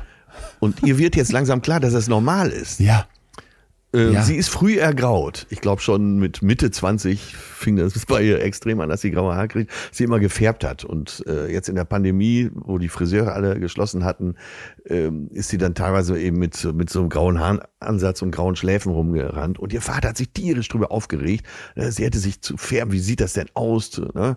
Und ähm, da hat sie sich wieder ihrerseits sehr drüber aufgeregt und hat aber jetzt verstanden, ähm, wie ihr Vater sie sieht und wie stolz er auf sie ist und dass, äh, wenn sie ergraut, er sich auch irgendwie ein bisschen schuldig fühlt und so. Ganz Ach. interessanter Artikel. Und äh, da, du hast recht, du hast das ja eben schon angedeutet. Äh, das müssen wir verstehen. Unser Verhältnis zu unseren Eltern. Äh, Wie schaffe So wie, ich das? Ka so wie Karate Andi eben auch das Verhältnis verstehen muss. Genau, genau, genau. Aber da, da ist ja jetzt Da die Frage, liegt's. wie, wie, wie, wie schaffe ich das? Wie gelingt das?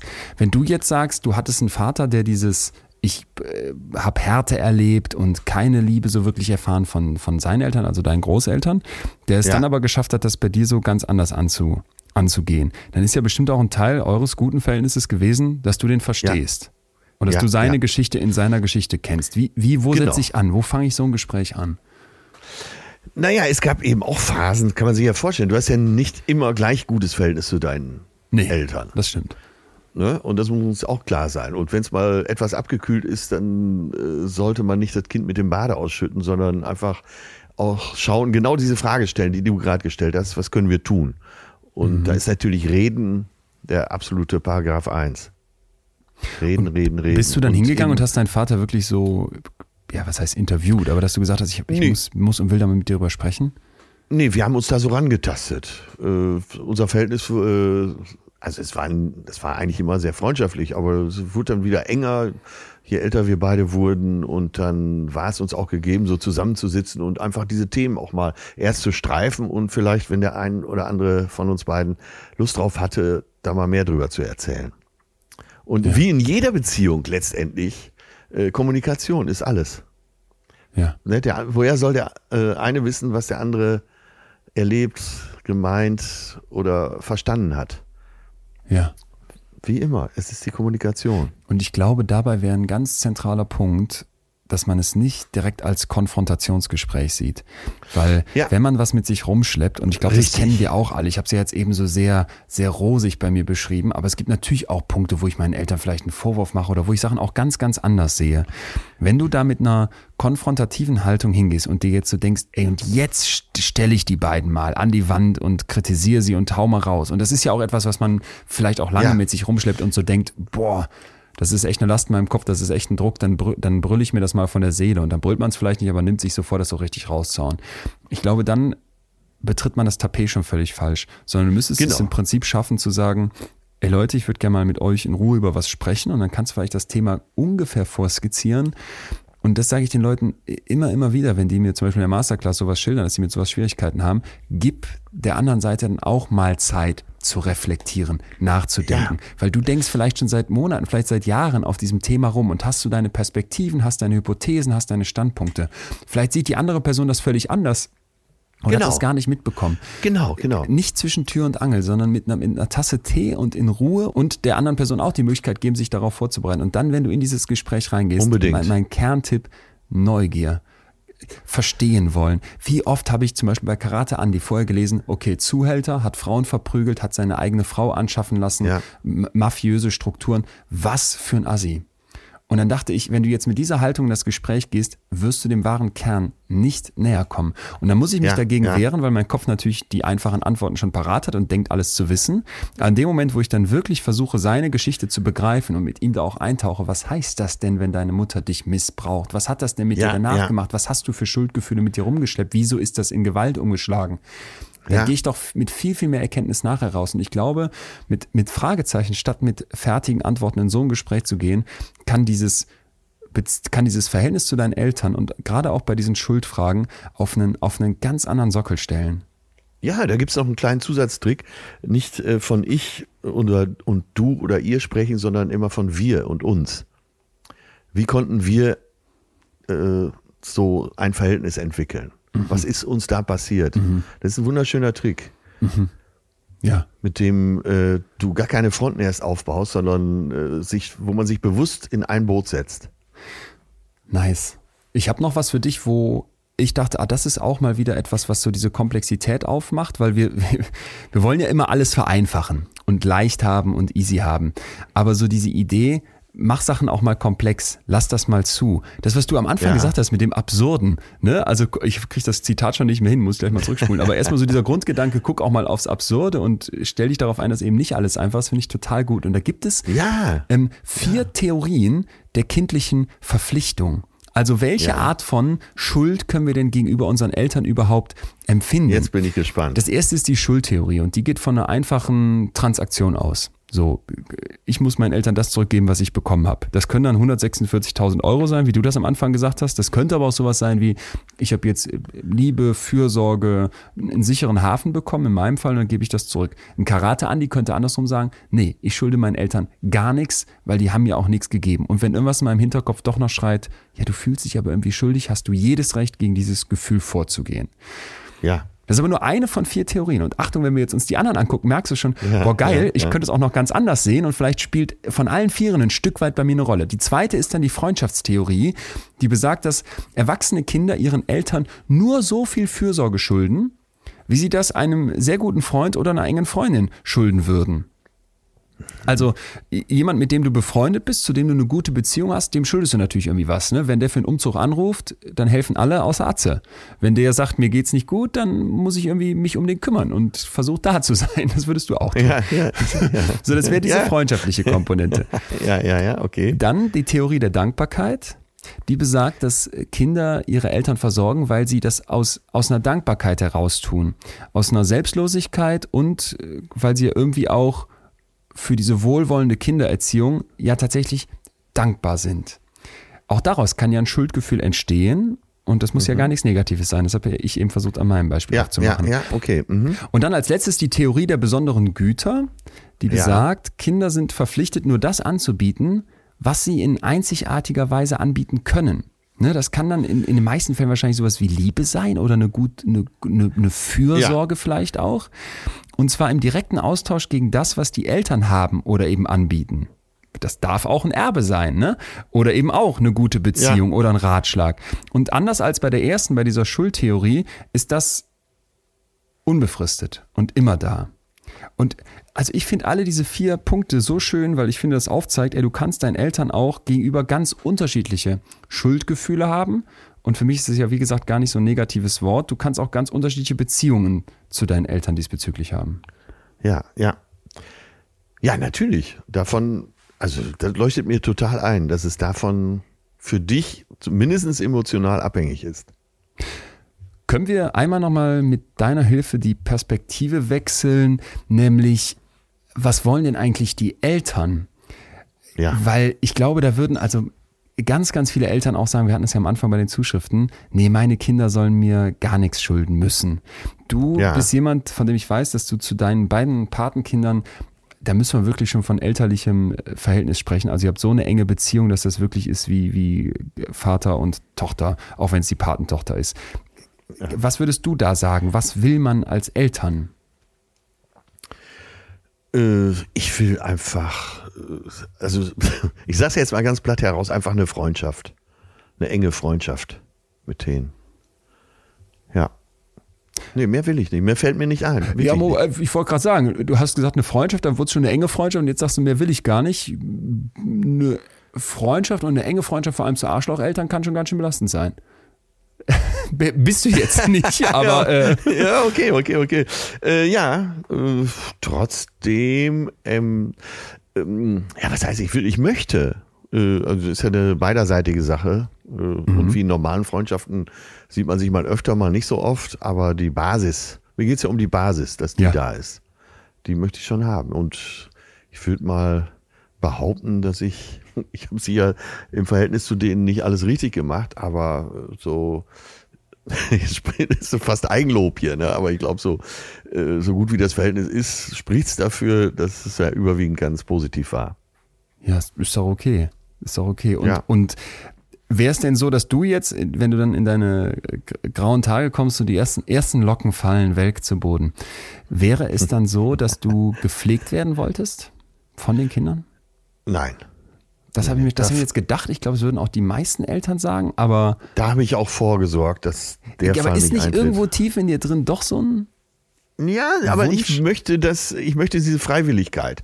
Ich möchte, äh, dass wer mich besucht, dann freiwillig, dann freiwillig kommt. Und wenn er keinen Bock hat, okay. dann nehme ich es ihm auch nicht übel. Es tut mir leid, es tut mir leid, aber das ist par excellence das, was Mütter sonst, was man Stereotyp finde ich Müttern ja, ich weiß, Da gibt es diverse Comedy-Sketche.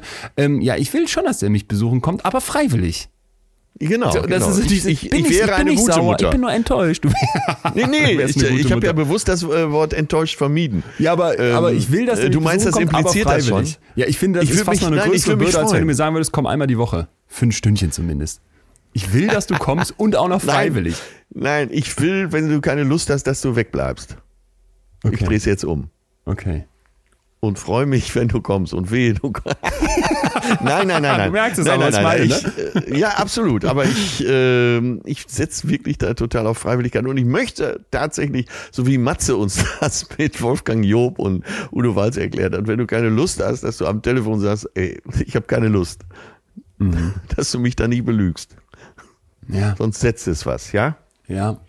Du wirst ja auch zu denen gehören, die mich entweder äh, so in 20 Jahren besuchen ich oder nicht. Ich werde alle deine Urinbeutel wechseln. Ich werde dich im, im, Nein, so Rollstuhl durch den sehen. Park schieben. Du nee. wirst mich immer gut frisiert und mit, äh, mit einem vernünftigen Sakko dann erleben, wenn ich erst mal 80 bin. Ja? Urinbeutel und in den Locken versteckt. Ich will nicht, dass du meinen Urin siehst Ach so, und okay. durch die Gegend trägst. Möchte ja. ich nicht, auf keinen Fall. Sagst du jetzt so, aber vielleicht dann nochmal so meine Erfahrung, wie das bei meinen Großeltern war da, sah, da sahst du nämlich irgendwann den Urinbeutel. Klar, weil mein Opa saß da in seinem Sessel, Fenster zur Welt war ZDF, so nach dem Motto. Und als er dann im Altenheim war, da war das ja noch mal krasser. Und da habe ich schon, schon so erlebt, und das ist jetzt natürlich eine andere Beziehung zu den Großeltern, aber steckt das Wort Eltern ja auch drin, dass man, finde ich, als Enkel so ein komisches Gefühl hatte, weil man nicht wusste, oh, wie oft fahre ich da jetzt hin und oh, heute ja. Sonntag, eigentlich alle sind am See und jetzt bin ich alt genug, jetzt äh, kann ich, könnte ich mit dem eigenen Auto hinfahren. Und einerseits gab es da total viele total, total schöne Momente und andererseits dachte ich, denke ich heute im Rückblick, ach, hast du diesen beiden alten Leutchen nicht eigentlich mehr geschuldet, als da nur ja. alle Jubeljahre mal hinzufahren zum 85. Geburtstag?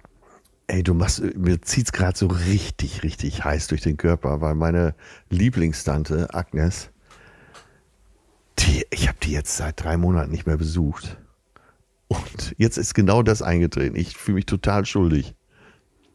Und, da, und das, und das, also ich weiß es nicht genau, aber ich könnte mir vorstellen, dass da meine Mutter das auch immer mal wieder gefühlt hat, obwohl die sich aus meiner Perspektive total großartig um ihre, um ihre Eltern gekümmert hat, aufopferungsvoll ja. und, und wirklich alles gemacht hat. Aber ich glaube einfach, dass, dass in diesen Banden, in diesen Familienbanden, das, was du am Anfang gesagt hast, du suchst dir ja nicht aus, irgendwessen ja, ja. Kind zu sein, dass da trotzdem ein, ein Zug drin steckt, eine, ja, ja dieses äh, Blut ist dicker als Wasser, das kommt ja nicht von irgendwo. Selbst wenn dann Eltern auch immer, alte Leute werden ja gerne so grantelig, ne? Und dann sind die plötzlich ja. mit nickenden Nörgeln, die nur noch reden, nur noch über ihre Urinbeutel und wo es alles schlecht läuft und denkst, ja gut, dann darf ich ja auch gehen. Aber ich finde, also vielleicht die, vielleicht eine der krassesten Szenen für mich bisher im Leben war, als wir bei meiner Oma wiederum, die dann irgendwann auch im anderen Altenheim war als mein Opa, ja. nicht zusammen untergebracht werden konnten, am, am Bett standen, als die gestorben ist, im Krankenhaus. Ja, ja. Da waren wir alle da. Und mhm meine Mutter hat die Hand von ihrer Mutter gehalten und wir anderen standen ums Bett. Und meine Mutter hat das gemacht äh, bis zum Schluss, ne? Und ich weiß nicht, ob du schon mal, ob, ob du schon mal einen Toten gesehen hast, aber es ist irgendwie krass Thema, glaube ja. ich, eigentlich an irgendwas jenseits der Wissenschaft. In dem Moment hast du wirklich das Gefühl, da, da, da entschwindet etwas aus diesem Körper, die Lebendigkeit, ja, ne? Und dann liegt da nur noch diese Hülle. Und, und ja, Ich, bin, ich bin mir ganz, ganz sicher, bis zum letzten Moment, als dieses Leben daraus entwichen ist, dass uns das ganz, ganz viel bedeutet bis heute. Nee, da bin ich nicht sicher, das weiß ich. Aber ich bin mir sehr sicher, dass meiner Oma das total viel bedeutet hat. Und so, so ein bisschen denke ich dann manchmal, deine Mutter ist da, wenn du auf die Welt kommst. Und auch ja. wenn es da Differenzen gab und Schwierigkeiten gab und man vielleicht dann am Ende nicht von Schuld sprechen muss, wenn du da bist, wenn die stirbt, das ist schon was sehr, sehr Menschliches. Total, total. Ist mir ja mit meinem Vater auch so passiert. Warst du auch dabei? Ja, ich, äh, das war ja diese Geschichte, dass er äh, ja, die Hand gegeben hat, ich, den Herzschlag bekommen hat klar. und dann ins, ja. in den Sessel fiel. Ja, Aber ähm, wir müssen jetzt Schluss machen hier, weil du hast jetzt mit meine Tante, die hast du gar nicht ins Spiel gebracht, nur indirekt. Aber ich, ey, ich muss die direkt jetzt anrufen. Ey, ich, so, ich, ich, muss die anrufen, ich, ich muss da hinfahren. Dann, ähm, Verdammt. Ja, du hast mich, du hast mich erwischt. Sturmreif geschossen sozusagen. Dann ist das doch, ist das doch was. Vielleicht haben wir hier den einen oder anderen Kopf auch ein Stück weit sturmreif geschossen. Für mich Ja. ein, ein, ein schöner Gedanke noch von Barbara Bleisch, der eben angesprochenen Frau, die so sagt, Ja, ja. wir schulden unseren Eltern gar nichts. Die hat geschrieben, es gibt keine Ex-Tochter und kein Ex-Vater. Ja, Irgendwie ja. verbindet uns immer was. Und dann abzuleiten, wenn das belastend ist, ich schulde euch aber nichts, finde ich psychologisch total legitim und weiß aber eben auch, wir haben es bei Karate Andi gesehen, das ist nicht unbedingt unbedingt einfach. Und ich glaube, bevor wir das zu laut rausbrüllen, sollten wir anerkennen, dass ganz, ganz viele Schuldgefühle haben, obwohl sie eigentlich objektiv überhaupt nichts schulden. Und vielleicht, äh, vielleicht ist Maja Lüttchen, unsere treue Hörerin, die mir hier bei Insta geschrieben hat, das, das Ja. Fazit, was schulden wir unseren Eltern? Da sagt sie, entweder alles oder nichts. Und ich würde jetzt noch einen Dazwischenbereich hinzufügen. Ja, vielleicht Ja. mal mehr, mal weniger. Kannst du dann in vier Bereiche aufdröseln oder für dich selber mal mit deinen Eltern klären. Aber dass es so krass unterschiedlich sein kann von dem, was du gefühlt deinen Eltern Ja. schuldest, das ist mir heute bei dem Thema nochmal sehr klar geworden. Das ist, äh, genau so ist es. Und es, je- jedes Verhältnis ist anders und äh, darüber muss man sich klar werden. Vielleicht mit den Eltern zusammen sogar. Das wäre die kultivierteste Form. Ja. Und ich, ich, bei mir ist schon ein paar Jahre her, dass ich das Buch gelesen habe äh, von Barbara Bleisch. Wir schulden unseren Eltern nichts. Also warum wir unseren Eltern nicht schulden, heißt es, glaube ich. Ne? Ja, Ja. und ja, kann ich empfehlen. Der Titel äh, impliziert, dass es klar ist, dass wir nicht schulden, aber sie beleuchtet das ganz anders. Der Titel ist fast so reißerisch. Äh, das Buch fand ich gar nicht so schlecht. Nee, absolut, absolut. Viel, Ja. viel äh, interessante Ausschnitte davon gesehen. Gut. Monsieur, Ja, ich- dann ruf ich die Tante, wie Tante heißt Agnes Tante? an. Tante ruf Tante Agnes an. Alle anderen, die vielleicht sagen, ich muss mal mit meinen Eltern reden, gebt denen dann auch ein bisschen Zeit, bevor es zu Ja. solchen Konfrontationen kommt. Und tja, wenn man es so erlebt hat wie Karate Andi, finde ich am Ende dann doch zu brüllen, ich schulde meinen Eltern gar nichts. Und wenn es nur ist, um Hammer. das Gehirn zu beruhigen, dass was ganz anderes, zumindest ein Stück weit was anderes denkt, ist absolut richtig. Das war das. Das war die gute Idee, uns heute damit zu konfrontieren. Äh, vor allen Dingen mich. Ja, wer Bock Toll. hat, übrigens kann da reinhören. Das gibt's als Folge, äh, wie alle in Extremköpfen Folgen, einfach im Netz zu googeln. In diesem Sinne, Schröder, Ja. darf ich ja nicht sagen, ach man, es rutscht mir immer mal wieder zwischendurch raus. Ich, Atze, Atze, Atze, mon amour, Mein Atze, lieber Leon. Ähm, wir hören uns wieder, nächste Woche schon. Auf jeden Fall. Und Ist das nicht schön? dann nenne ich dich im Gegensatz zu Karate an die Kuschel-Leon. Und wir dürfen schon unser Thema verraten. Es wird nämlich um Mut gehen, sich Dinge trauen, was wagen. Und vielleicht passt das ein Stück weit auch ganz gut zum, zum heutigen Thema. Ich persönlich Ja. habe da wirklich einen total, total persönlichen Bezug zu, weil ich oft, wenn Ja, ich. ich wollte es gerade sagen, das passt sehr gut auch zu uns Genau, beiden. genau, ja. genau. Wenn ich oft in Unis bin oder in Schulen und damit mit jungen Menschen spreche, dass ich denen versuche, ein Stück weit zu sagen, traut euch die Sachen. Weil das klingt jetzt Ja. so, ah, äh, ja, was ist denn jetzt Mut und sind nicht alle ein bisschen mutig? Nee, ich habe oft das Gefühl, unsere Gesellschaft legt uns Korsette um und dann will der Deutsche planen und will Perspektive Ja, haben. ja. Ey, äh, äh, Mut zur Angst hatten wir schon mal. Mut zum Mut könnte die nächste Folge werden. Das wird richtig gut. Einfach Ich freue mich machen. drauf. Bis dahin, Atze. Tschüss. Bis mein dahin. Lieber. Tschüss. Leon. Das war Betreutes Fühlen. Der Podcast mit Atze Schröder und Leon Winscheid. Jetzt abonnieren auf Spotify, Deezer, iTunes und überall, wo es Podcasts gibt. Ihr Lieben, kurzes PS heute von mir und zwar zu, ja, wir haben ja eben über das Absurde gesprochen, dem mit Abstand schönsten Absurden, was ich seit einiger Zeit gehört habe, und zwar dem Podcast Harry Podcast von der Radiomoderatorin Cold Mirror. Und das weiß ich ist Special Interest, aber bitte, bitte hört da mal rein, weil es ist so abgefreakt und nice. Die hat im Prinzip den kompletten ersten Harry Potter Film in fünf Minuten Abschnitte unterteilt und macht dann immer in einer Folge fünf Minuten, also fünf Minuten aus dem Film und beschreibt das dann so völlig detailliert, aber auch mit so ganz vielen äh, Infos drumherum, einmal aus der Harry Potter Welt, aber auch, wieso reiten Hexen eigentlich auf Besen, wo kommt Halloween her?